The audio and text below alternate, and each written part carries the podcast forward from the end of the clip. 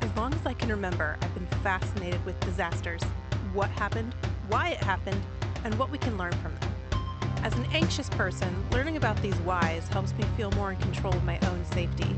As an empath, I just want to know and tell the human stories behind these disasters who survived, who didn't, and most importantly, how they lived. I'm Jenny, the disaster queen, and I hate that disasters happen, but since they're gonna, I want to learn from them. Whether it's an act of God, act of man, or accident, I'll cover it all here. So I hope you'll buckle up real tight and come along for the ride with me. This is the Disaster Queen Podcast. Hey everyone, and welcome to the Disaster Queen podcast. Thanks for coming back to explore another disaster with me. I'm your host, Jenny, the Disaster Queen. Want to wish you all very happy holidays, no matter what you celebrate. We call this season Merry Birthmas in my house. My daughter has a birthday November 16th, my husband November 26th, my son December 17th, and then we can get to Christmas. So we are forging through, but we're having a very jolly, hectic, exhausting time, as you do. And I hope you guys are having a good holiday season. Today, we are going to do something that has nothing to do with the holidays, nothing whatsoever.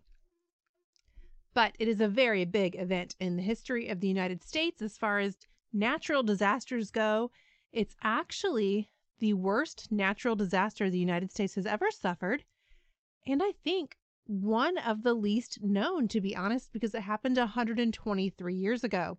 We're talking about the Great Galveston Hurricane of 1900, which hit the island city of Galveston, Texas. So imagine with me, if you will, that you're living on the Gulf Coast of Texas and you want to take a little Saturday foray out to the island of Galveston. Maybe you have a weekend home there because you're well to do and very posh.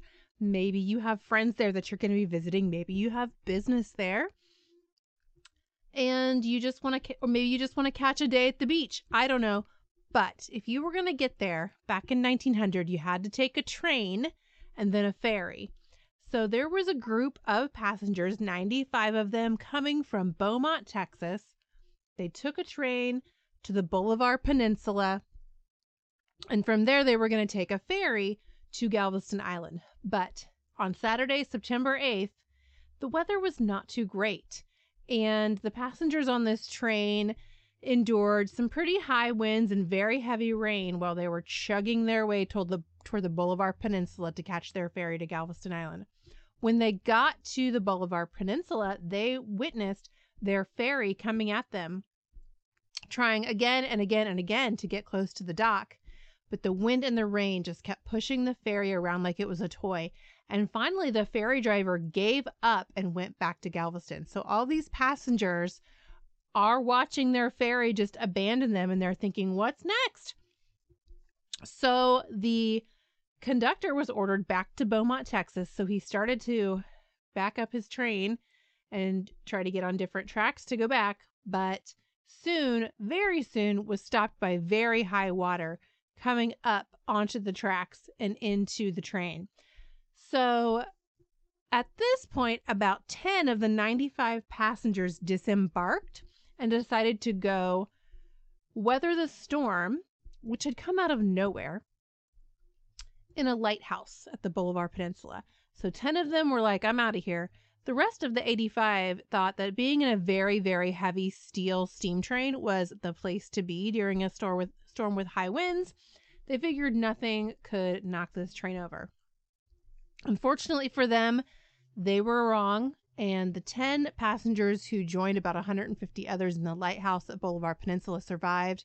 But the 85 train passengers were just about a little less than a tenth of the victims of the great Galveston hurricane of 1900 washed into the sea when the storm surge ripped their train right off the tracks. And that is the opening story to give you just an idea of how big this tragedy is going to be. But first, before we dive deep, deep, deep, deep into the Galveston hurricane, let's talk about Galveston itself.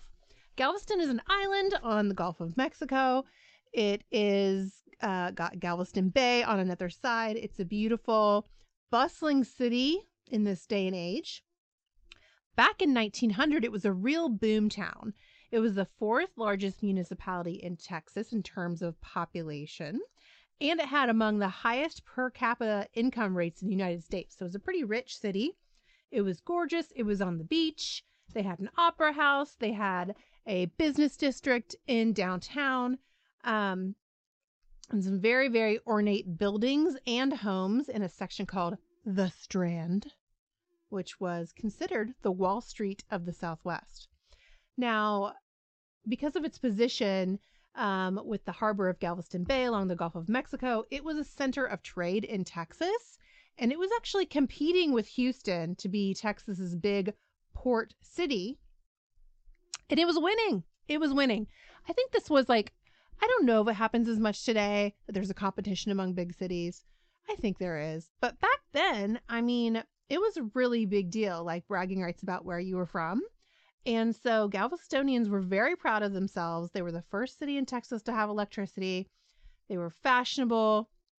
They had gorgeous beach homes. It was very idyllic there much of the year. And they were competing with Houston to be the big port city, and they were winning. So Galvestonians were feeling pretty good about themselves. Optimism was coming out of their pores. It was a very big deal to be from Galveston. In addition to all this optimism, Galveston also had a population of about 37,000 people, so it was pretty good sized city. And they also uh, felt a bit, I'm going to say invincible. In the spirit of the time, it was 1900, technology was coming into the fore. They had telegraph lines, they had telephones, they had electricity, and they were just feeling sort of invincible. They had certainly weathered some tropical storms before, but no serious loss of life and no serious damage. And they failed to take a lesson from a town a little further up the coast off the, mainland um, called Indianola, which was a similarly booming town. But in 1875, a powerful hurricane blew through Indianola and nearly destroyed the town. But in the spirit of the day, Indianola was rebuilt. However, 11 years later in 1886, another huge hurricane came through, totally devastating the town. And at this point, their citizens pretty much gave up and abandoned Indianola. Their optimism was gone. They were like, we need to find somewhere safer to live so we don't have to rebuild our lives every decade. I wish Galveston had taken some lessons from this, but they did not. Galveston Island at the time was only eight feet above sea level at its very highest point. And some residences, some residents, did con- consider building a seawall after Indianola was devastated in 1886. But that optimism overpowered those feelings of caution, and the majority of the population and the city's government dismissed the concerns of those who wanted a seawall. And one of their leading citizens, who we shall discuss in just a moment, meteorologist Chief Weatherman Isaac Cline, wrote an article in 1891 that basically said that no hurricane could cause serious damage to the Gulf. His reasons were geographical in nature. I don't really understand them, but he didn't have a big enough understanding of hurricanes at the time, and he predicted that no major hurricane or cyclone could devastate Galveston, and that anyone who thought so was, and I quote, deluded or having a delusion, was his quote, something to that effect. So, that pretty much swayed anyone who was having um, doubts about the seawall. And they just decided, nah, we don't need a seawall. We'll be fine.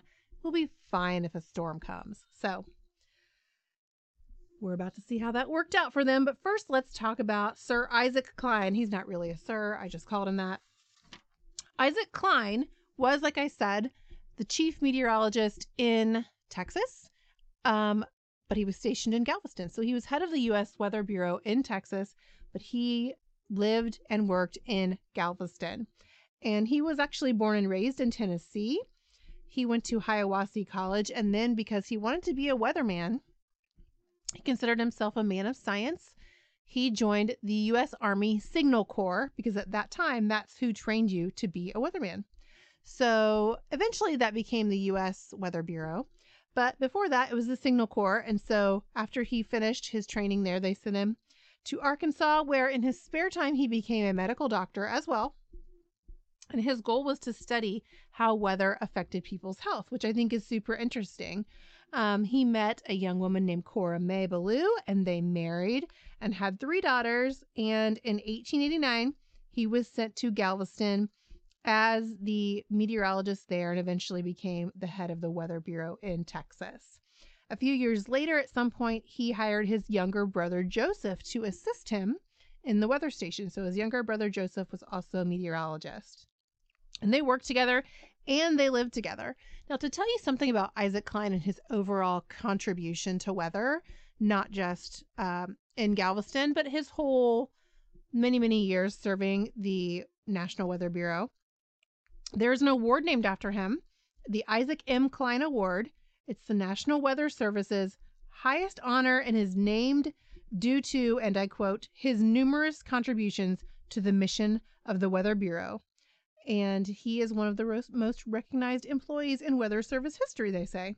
So, he didn't just, we're going to hear a lot about him and maybe what he did or did do wrong in this situation, did or didn't do wrong but he had a big contribution to the United States' study of weather overall. So he was 39 in 1900, living there in Galveston, just four blocks from the beach, with his three daughters, his very pregnant and ill wife, Cora, Cora May, who was having a difficult time with the pregnancy, and his younger brother, Joseph.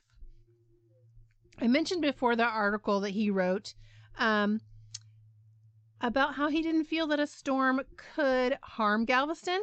So I wanted to read you a quote from that. And most of my notes from for this podcast, most of my research is from a book by Erik Larson called Isaac's Storm, which is particularly about Isaac Cline and the storm. I also read Storm of the Century by everyone's favorite TV meteorologist Al Roker. It's also a really good book. And I watched a documentary called Isaac's Storm, which is based on the book too. All of those resources I highly recommend. But here is a quote from Isaac Cline, which is quoted in the book Isaac's Storm. It says, the opinion held by some who are unacquainted with the actual conditions of things that Galveston will at some time be seriously damaged by some disturbance is simply an absurd delusion. Unfortunately, that's what Isaac Cline believed. He wrote that in 1891, and nine years later, he would be proven super, super tragically wrong. So let's talk about September 1900 in the midst of this um, optimism with Isaac Cline just living his life, there comes on the 1st of September in Cuba a storm spotted by some pretty good meteorologists in Cuba. Funny enough, the weather station there was run by some priests. So, a priest slash meteorologist named Father Reese Gangoit, um, who was the director of the Belen College Observatory in Havana, noticed that there was a storm in its formative stages and thought it might become a tropical cyclone. So he kept his eye on it.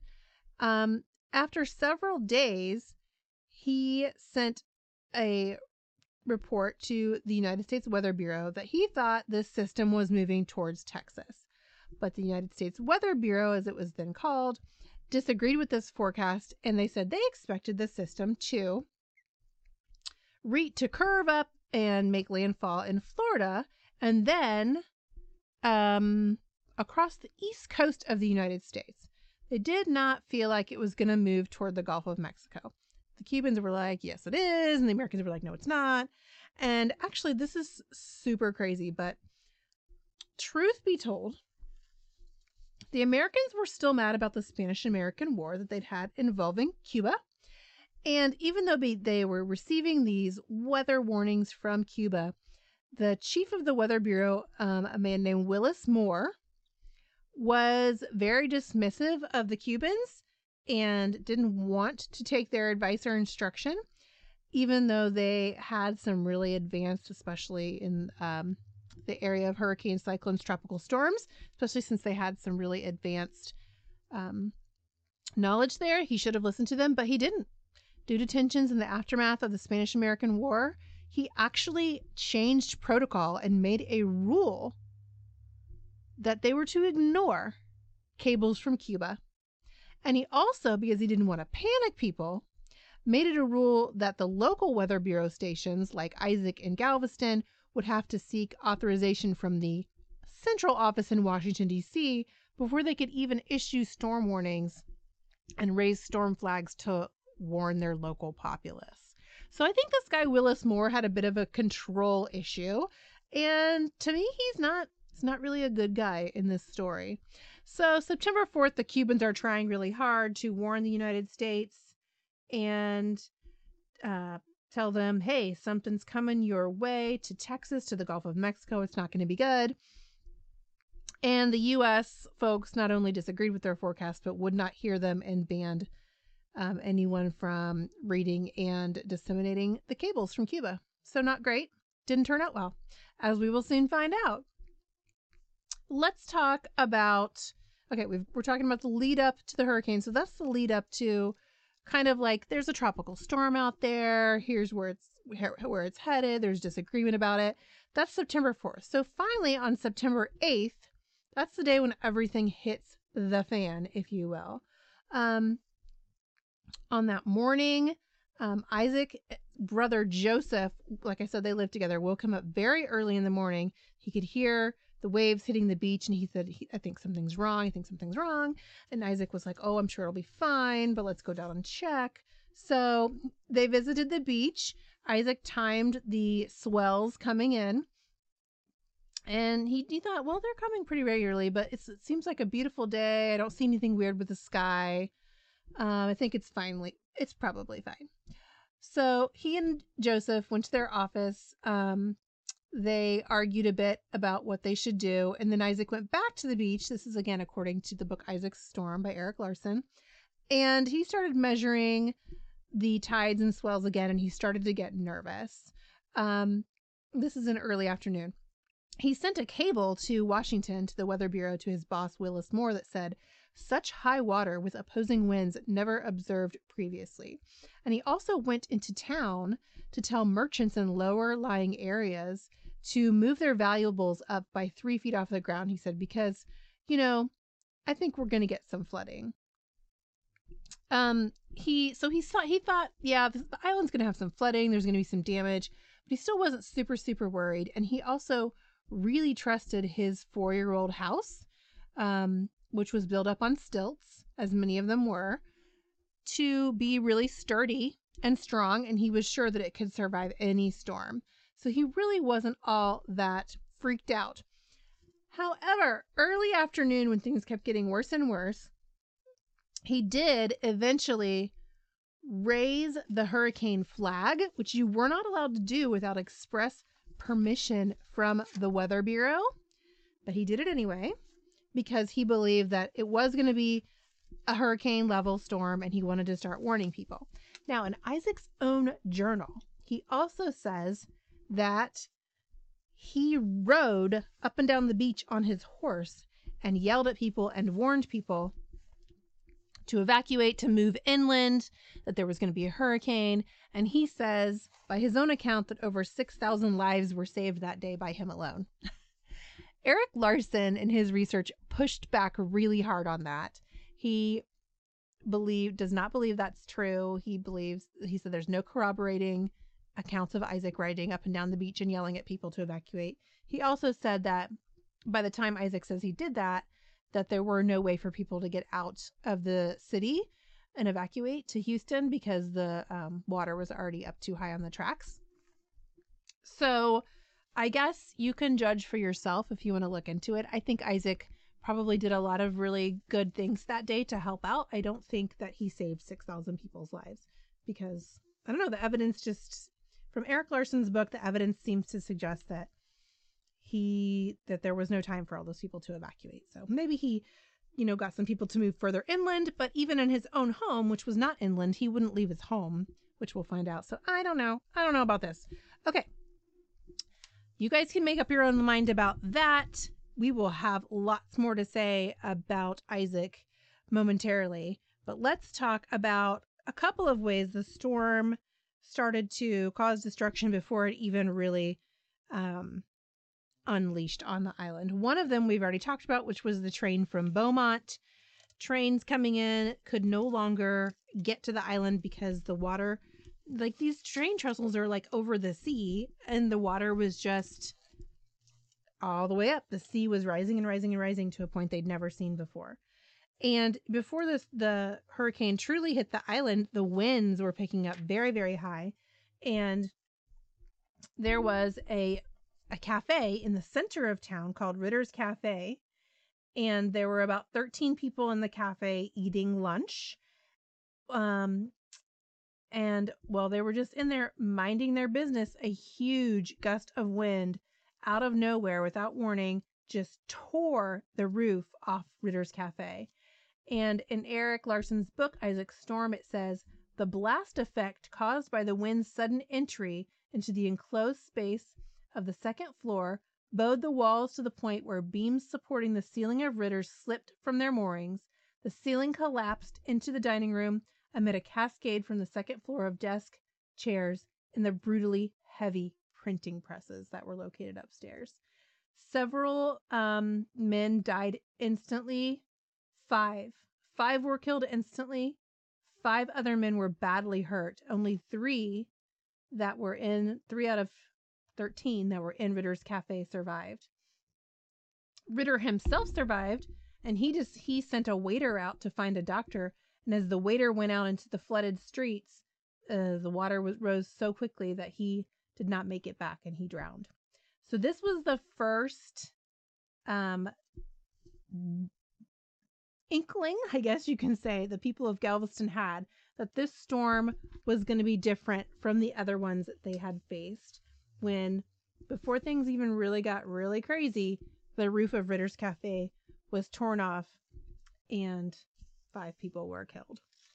So, meanwhile, in the rest of the city, people are kind of trying to figure out what to do. Wives are begging their husbands by messenger to come home from work. Um, but most people, again, there's that optimism. We're thinking that it really was going to be fine. It's just another big storm. Sure, it's a scary one. Maybe we'll have some flooding. We'll have to move our valuables up to the second floor, but it's not going to be that big of a deal. Isaac himself, like I said, believed that his house would sustain the storm. So he went home with Joseph and got his wife and his three daughters together upstairs in a bedroom. His wife was in bed. Again, she was pregnant and not doing well. But when he got home, he found that his house was full of neighbors. All in all, about 50 people gathered with the Cline family because they too believed that his house would withstand the storm. And they believed that if the weatherman was going to stay there, then he knew best and it was going to be safe for him. At home, Isaac um, at 2:30 p.m. decided to send his brother Joseph out with an urgent telegram to the Weather Bureau. He wanted to again reiterate to them that this was going to be quite an event. Um, but Joseph arrived home about three hours later. The water was waist deep, and he had had a lot of trouble sending the telegram and finally just managed to get word out by telephone before the lines went dead. This at this point Joseph and Isaac began arguing. Um, Joseph wanted everyone to leave Isaac's house and head for the center of town, but Isaac had faith in his house and he thought conditions outside had grown too dangerous for them to be successful in getting any further inland. And also, his wife was ill and pregnant in bed. And so he just told Joseph, No, we're going to stay here. We're going to be safer here. And so they had a huge argument about it. All the while they're having this argument, the storm is continuing to rage. Um, at the Weather Bureau, they did have a guy on duty and he stayed at the Weather Bureau during the whole storm. But by 5:15 p.m., the wind had ripped all the instruments off the Weather Bureau's roof, so they couldn't measure the rain or the wind speed anymore. The highest wind speed that their instruments measured before they were destroyed was 100 miles per hour, But since then, um, this hurricane has been determined to be a category four, and they say the winds were probably 145 to 150 miles per hour. So Isaac and his family, many of his neighbors, were taking refuge in their home. And meanwhile, in homes all over Galveston, terrified families and neighbors also huddled in their flooded houses, climbing to second floors to try and escape the water and crouching in terror as the wind literally tore their houses apart. Dozens huddled together in the same home as neighbors abandoned their homes for houses nearby and that they thought were stronger and sturdier than their own, but in most cases it just didn't matter. 150 mile per hour winds blew at door frames, blasted windows open, picked apart walls, tore off roofs, and the roaring, rushing waters pushed homes off their foundations. Um, sooner or later, nearly everyone in the island found themselves suddenly in the sea.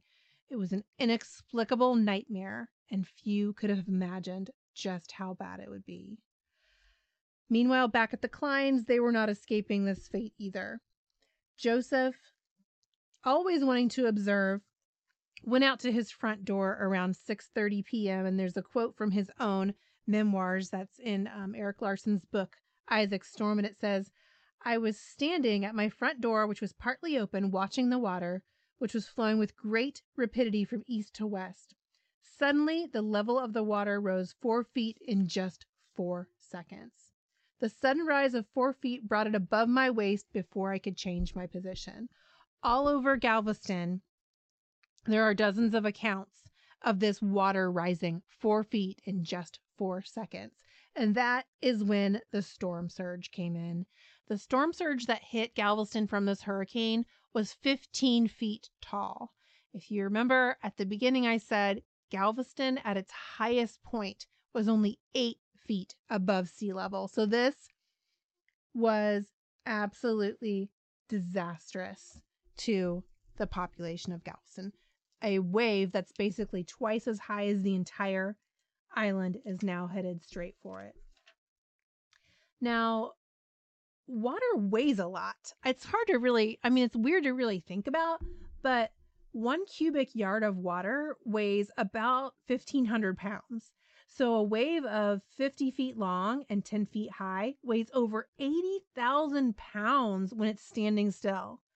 It's moving toward your house at 30 miles per hour, that generates a force, a momentum of over 2 million pounds. So it is no wonder that all these houses were knocked off their foundations and all these people were pummeled by this crazy, crazy, heavy water rushing at them as the sea overtook the whole island and as they became part of it.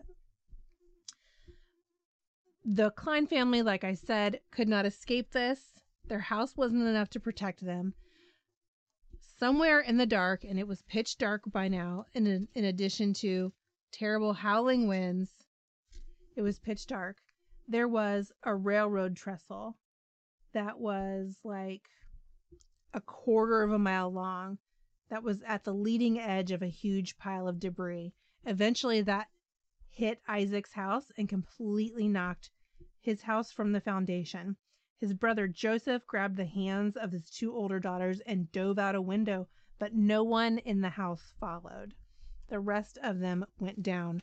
With the house, however, Isaac himself did come back up and eventually was able to find his youngest daughter, Esther, and was able to grab her. And then he and Joseph and all three girls spent the night basically floating on debris for hours till they finally came to rest. They went out to sea for a while, they came back inland, and finally, after hours and hours, they came to rest against a house that had not been destroyed and were able to seek sanctuary there. But Isaac did lose his wife, his pregnant wife, Cora May. She was eventually found a couple of months later, but she did not survive all over the city, there were harrowing, harrowing tales of survival and terrible, tragic tales of death. uh, Isaac's neighbor, Dr. Young, who lived across the street, he stood in his house alone. His family was in um, San Antonio, and he had managed to reach them by telegram and tell them not to come home early that morning. For he, he himself, unlike Isaac Cline, did believe that the storm was going to be terrible. There's an account in Isaac's storm of him riding out the storm alone in his house, hanging on until the very last moment. And he, when he leaped out onto his gallery as his house went down and was able to ride debris all night as well and end up safe, although he did suffer a very bad gash in his head. Um, another woman named Mrs. William, sorry, Mrs. William Henry Heidemann, who was eight months pregnant, saw her own house collapse and apparently kill her husband and her three year old son. She herself was able to climb onto a floating roof. And then when, but then that roof collided with something else, which sent her into onto a floating trunk, which was able to keep her afloat until she miraculously got to the upper windows of a convent in the city. And the nuns there hauled her inside, gave her warm clothes, and put her into a bed but the stress of all this caused her to go into labor at eight months pregnant. Um, while she was in labor, a man outside, stranded in a tree in the convent courtyard, heard the cry of a small child and was able to pick him up from the current. And one of those crazy coincidences, he he saw that this child he had saved was his own three-year-old nephew, Mrs. Heidemann's three-year-old son. He didn't even know that his sister-in-law was in the convent that he was near. He didn't know his nephew was floating by and he just happened to grab his nephew. So Mrs. Heidemann did survive. She had her baby in the convent that night and she was reunited with her three year old son, but she never saw her son, her husband again. Terrible, terrible stories like that all over the city. Um, another, this is an, an odd one. A gentleman from England was there in Galveston. It's like a really bad time to be on a vacation to Galveston. Um, his name was Edward Quayle of Liverpool, England, and he'd arrived at Galveston with his wife about three days earlier. And he was in a hotel. Um, actually, I'm sorry, he was in an apartment building staying there called the Lucas Terrace. And he happened to just be walking high up, safe from the water below, walking um, past a window just as the, the room underwent a terrible depressurization from all the winds. And the window exploded outward into the storm and just sucked him right out the window while his wife watched. And he was killed um, by just the sheer force of being pulled out in the window and thrown against debris and into the water.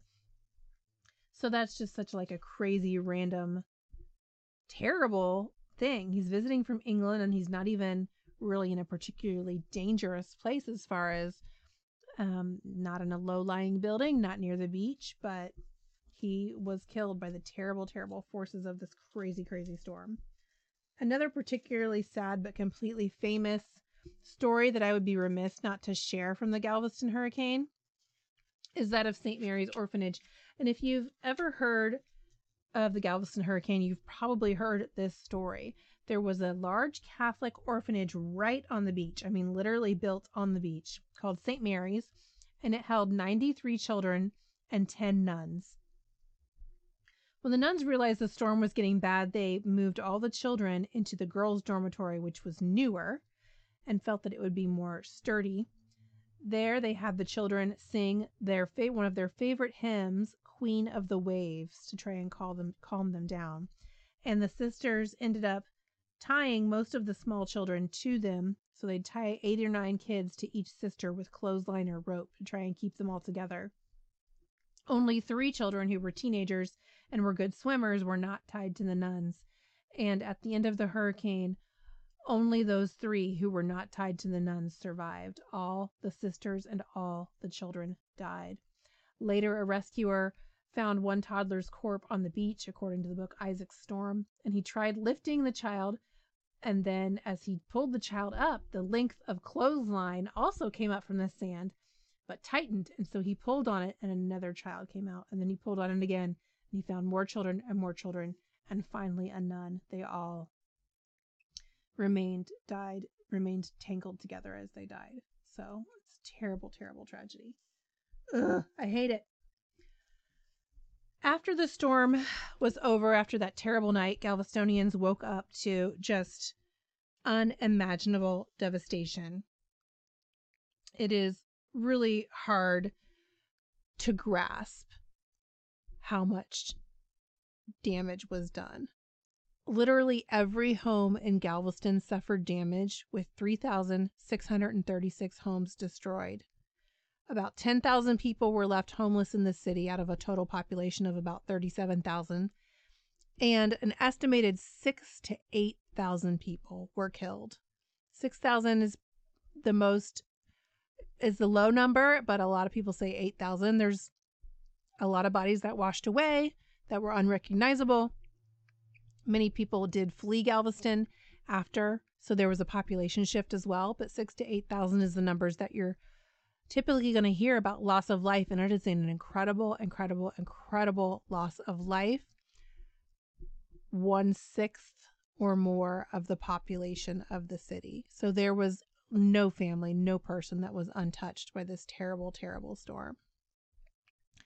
Early, um, the property damage estimates after all the insurance companies had their say was uh, $17 million in 1900, which equivalent is equivalent to about 622 million and change today. So it's crazy amount of damage. And in terms of loss of life, this is the absolute worst natural disaster that the United States of America has ever suffered. The um, there was one area of destruction where literally nothing remained. That was a, a full 1,900 acres that was just completely wiped clean. It's it's really unbelievable.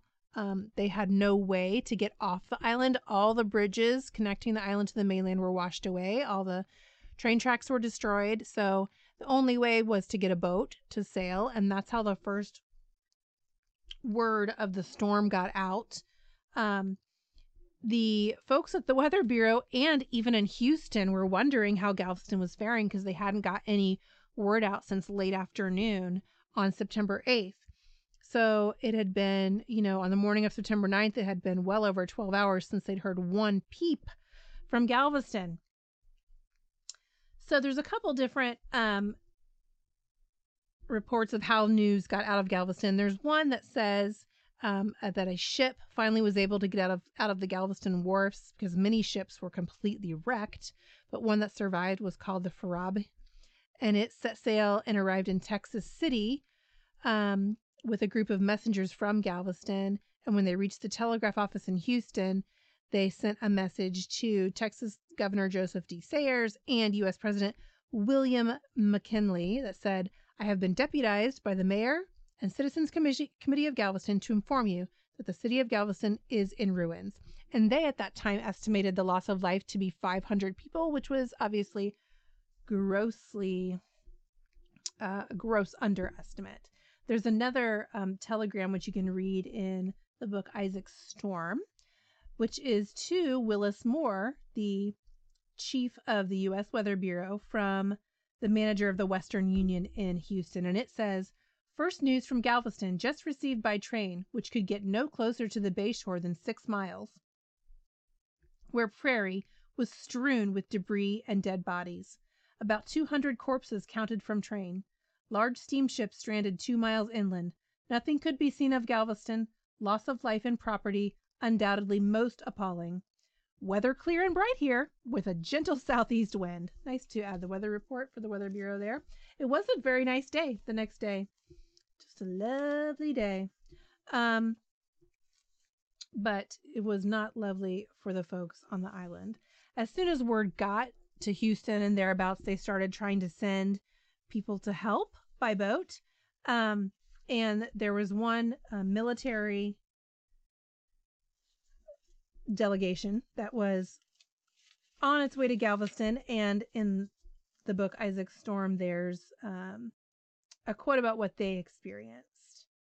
And specifically, um, an old soldier named General McKibben said, I am an old soldier, he said this later. I have seen many battlefields, but let me tell you that since I rode across the bay the other night, and helped the man at the boat to steer to keep clear of the floating bodies of dead women and little children, I have not slept one single moment.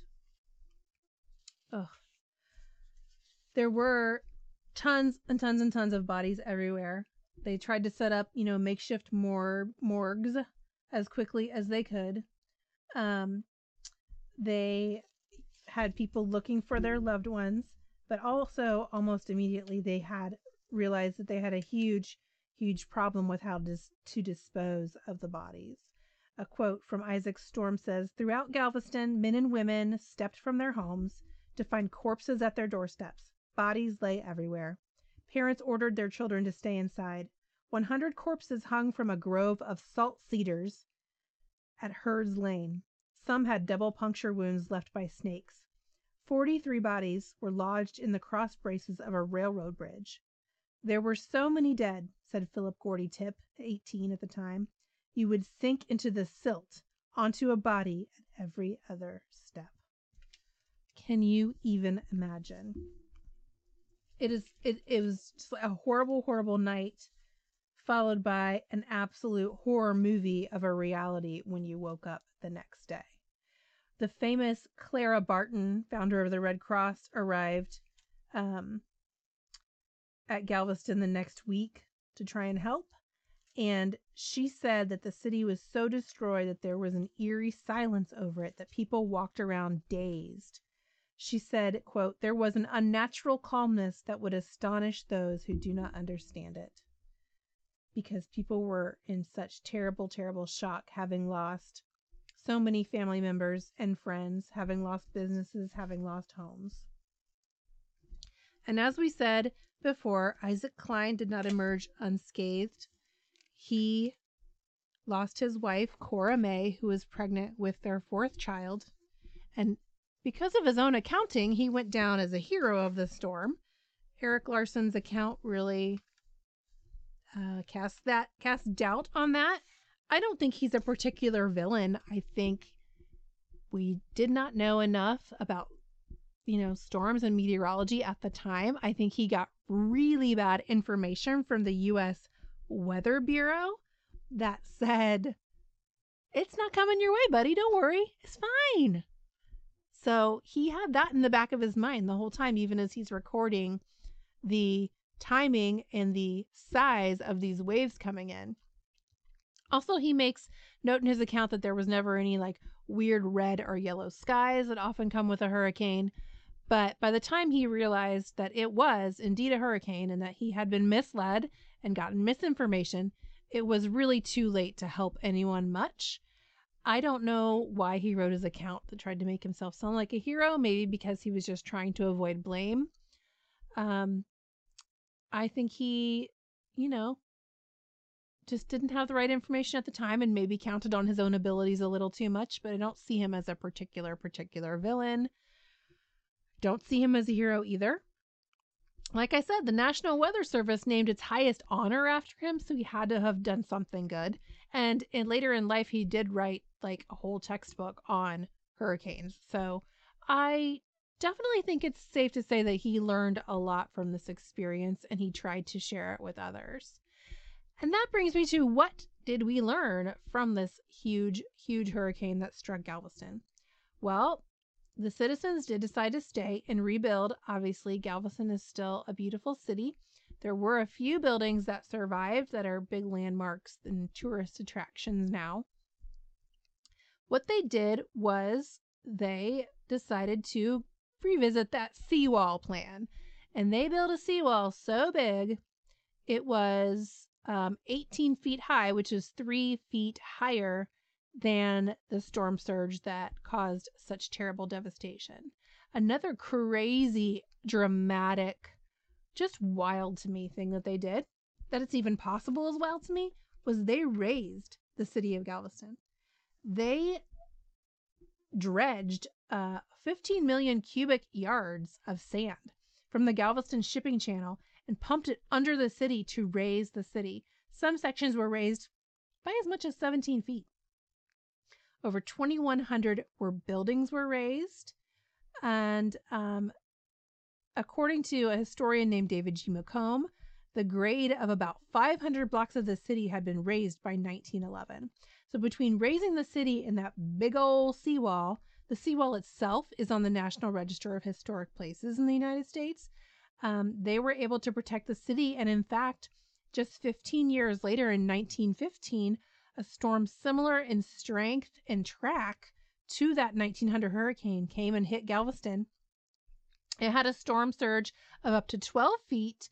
It put the new seawall to the test, and it proved a worthy seawall. Only 53 people on Galveston Island lost their lives, which is still terrible compared to 6,000, 6 to 8,000. However, it is it must be seen as a huge, huge success.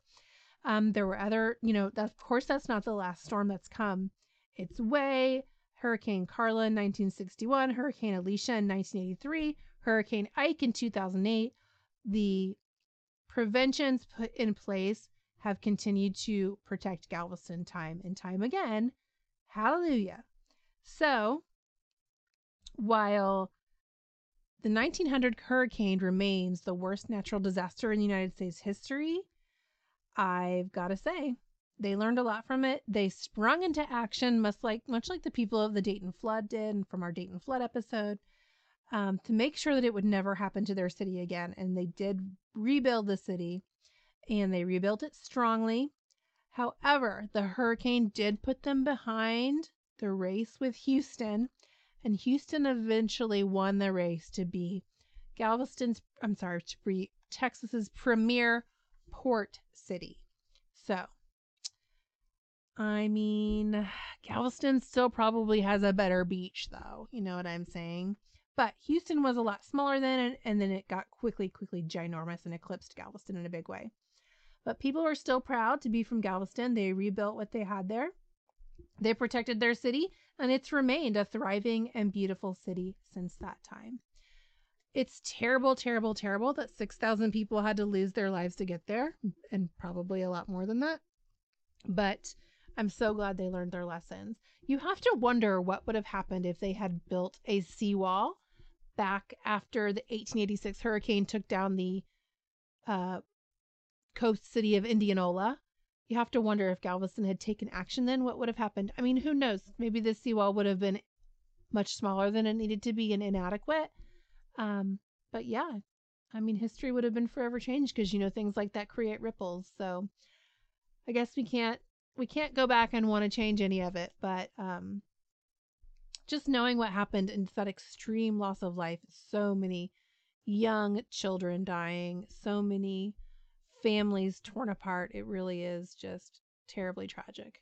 And uh, dealing with all the bodies, they tried to bury them at sea, and many, many, many bitches washed back up on store on shore. So eventually, they burned them all, and they said the funeral pyres just went for weeks and weeks and weeks. The stinky smoke all over the island just went on for weeks and weeks. And because uh, back then it was still pretty uh, difficult to be black in the South. Often, men, black men, were held at gunpoint by white men and made to do the burning. So that's not great. And on that note, we will end our her- terrible, horrible story of the Galveston hurricane of 1900. Thank you all for being with me. I hope you learned something. I really, really suggest the book Isaac's Storm by Erik Larson and Storm of the Century by Al Roker. The documentary was a really old one on YouTube. That's probably not supposed to be on YouTube, but it was. I will link it for you because I found it to be fascinating. Um, and I like, there's a lot of great accounts in the book Isaac's Storm that are not about Isaac Cline. So he's a huge figure in the story, but there's so many more people that this hurricane affected. So I really encourage you to read them and look for more resources so you can learn more about these folks and, and hear their stories that deserve to be told. Thanks for hanging with me. Please don't forget to rate and review the podcast. I'm really wanting some more people to find us, and that helps me out so much. Thanks for listening. Until next time, happy holidays. Bye. The Disaster Queen podcast is written, researched, and produced by me, Jenny Rapson, the Disaster Queen. Original theme music and sound engineering by Robert Rapson. Editing is by Josh Rapson. You can get him for your editing needs at joshrapson.edits at gmail.com. Original podcast artwork is by Ken Clark, And DisasterQueen.com website design is by Hello Chicky Design. Check her link in the show notes for all your site design needs. All show notes can be found at disasterqueen.com. Got an episode suggestion? Email me at disasterqueenpod at gmail.com. And don't forget to follow at disasterqueenpod on Instagram and at disasterqpod on Twitter.